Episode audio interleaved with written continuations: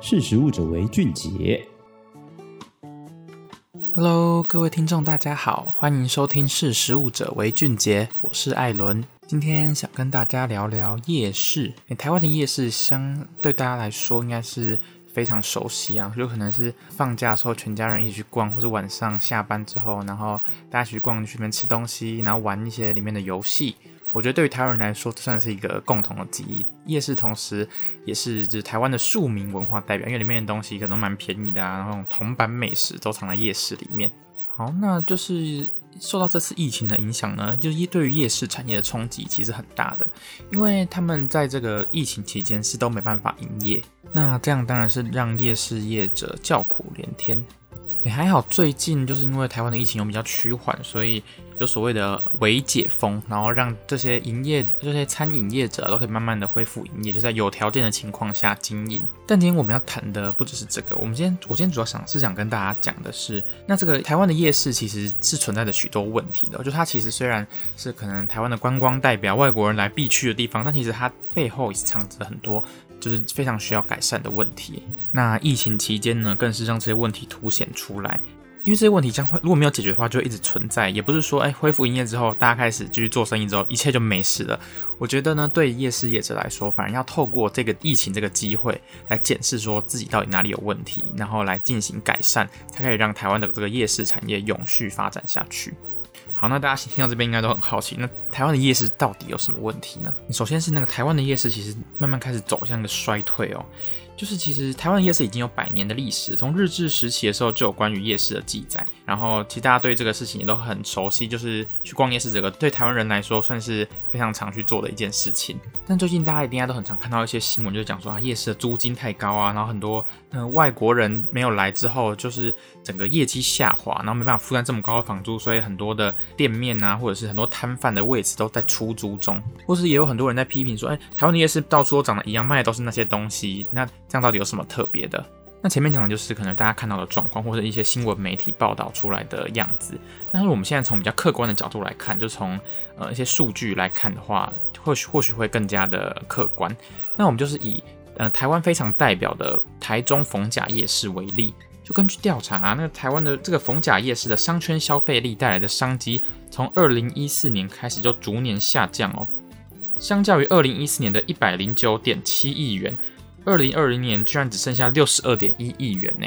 这几乎就是腰斩的状况啊！好，那听到这边，我现在来跟大家点出一下台湾夜市到底有哪些问题，我要跟大家归纳一下。首先，第一点呢，就是哎，夜市带来的脏乱。我觉得对于一般的消费者或是去逛街的人，其实应该没比较没感觉，就是因为你逛完吃完东西你就离开那边啦。但是对于那边的住户来说，这夜市反而是他们眼中的毒瘤哦。夜市啊，就是一种要去逛的时候，大家都说好，但是问你说，哎、要不要？你要不要住在这边的时候，你就说不要的那种地方。那为什么呢？就是因为夜市它带来的这个环境污染或者脏乱的问题是很严重，而且很多地方的夜市是没办法解决这个问题的哦。他们就是没有去做一个改善，就很多住户甚至会这样觉得，就是说夜市摊商就是在自己家里面前赚完钱，然后留下来的就垃圾就走了，然后就不管了。对很多住户来说，其实他们都是这样子的感受。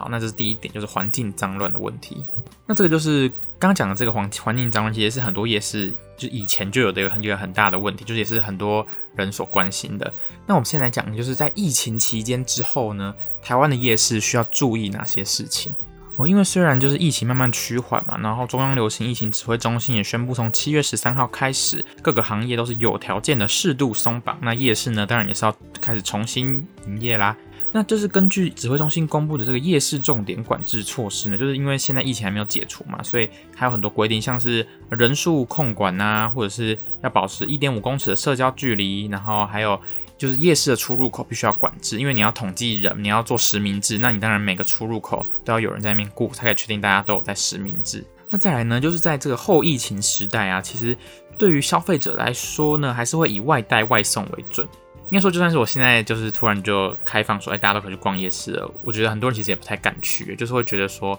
还是有点怕怕的。所以我自己觉得短期短期的话，外带跟外送还是一个大家最主要买东西、买食物的一个方式。但这些夜市在他们暂停营业的，在疫情期间暂停营业之前呢，他们其实没有是没有在外带外送，其实反而是没有这么主要，主要都还是这个现场消费为主嘛。那大家也知道嘛，夜市代表的就是人潮，那人潮很多的时候，那其实附近的交通会很乱，因为车子可能没办法通过。但是在这个后疫情时代，如果你外送外带要开始呃更顺畅的进行的话，其实这个车道的规划也是非常重要的哦。因为如果你的摩托车或者你的车子，或你不管是你是来外带还是你要来外送，你要进入夜市里面，如果你没有规划一个好的路线的话，很容易会跟虽然现在可能是说来逛夜市的人不多了，但是会有人。那如果车子就直接让他开进来领外送或者拿外带的话，那这样子是不是？整个会用得很混乱，所以就是车流的管制是后疫情时代里面很重要的一个课题。那疫情你更也是凸显的，就是无接触支付会越来越重要。大家应该是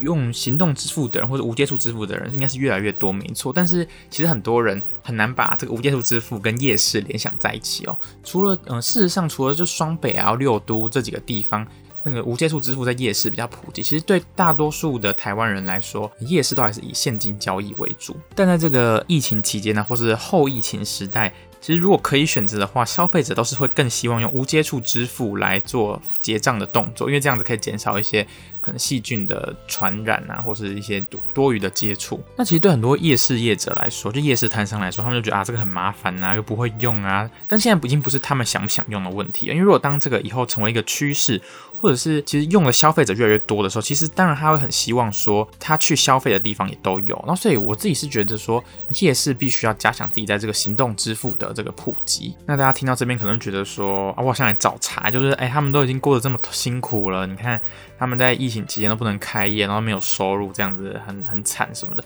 其实我也知道，就是夜市业者在这一波的疫情里面是那个受伤非常严重的一群哦。但我现在讲这些其实不是要批评他们哦，而是觉得说，哎，现在其实因为很多夜市其实都还没开放，因为目前据我所知，可能就是什么宁夏夜市啊，或者是新北市的乐华夜市，他们已经重新开幕，但是其实有蛮多夜市都还在准备开幕的阶段。那我觉得现在就是最好，然后可以去思考这些问题的好时机，就是你刚好现在没有在营业，然后之后要重新开业的时候，那你是不是可以因应这些未来的趋势呢？或是这些像防疫就是必须要做的事，你要怎么如何做出应对，这其实都很重要。而且其实事实，呃，从数据上来看，也发现，就台湾的夜市是逐渐在走下坡的，所以代表说，台湾的夜市改革更是势在必行。那这次疫情虽然让他们很惨，但或许也是他们可以多让这个夜市业者啊，可以更加思考如何变得更好，然后就是成为一个浴火重生的一个关键时间点。那我相信，如果是夜市业者可以抓住现在这个转型的契机。那我相信这个疫情对于夜市带来的冲击，不只是作为一种伤害，那反而是作为一个注意，就是让可以让你往推向更高的境界。好，那前面讲这么多夜市的这个部分，其实是想跟大家说，哎，食力的最新夜市专题上线喽！大家可以打开那个食力的官网，然后左上角有个食专题，然后点进去里面就可以找到我们这次最新的夜市专题喽。大家可以一起来看看我们这群编辑同仁深入夜市之后一起做出来的专题报道。好，那今天的讨论大概就到这边，谢谢你收听识食物者为俊杰，我们下次见，拜拜。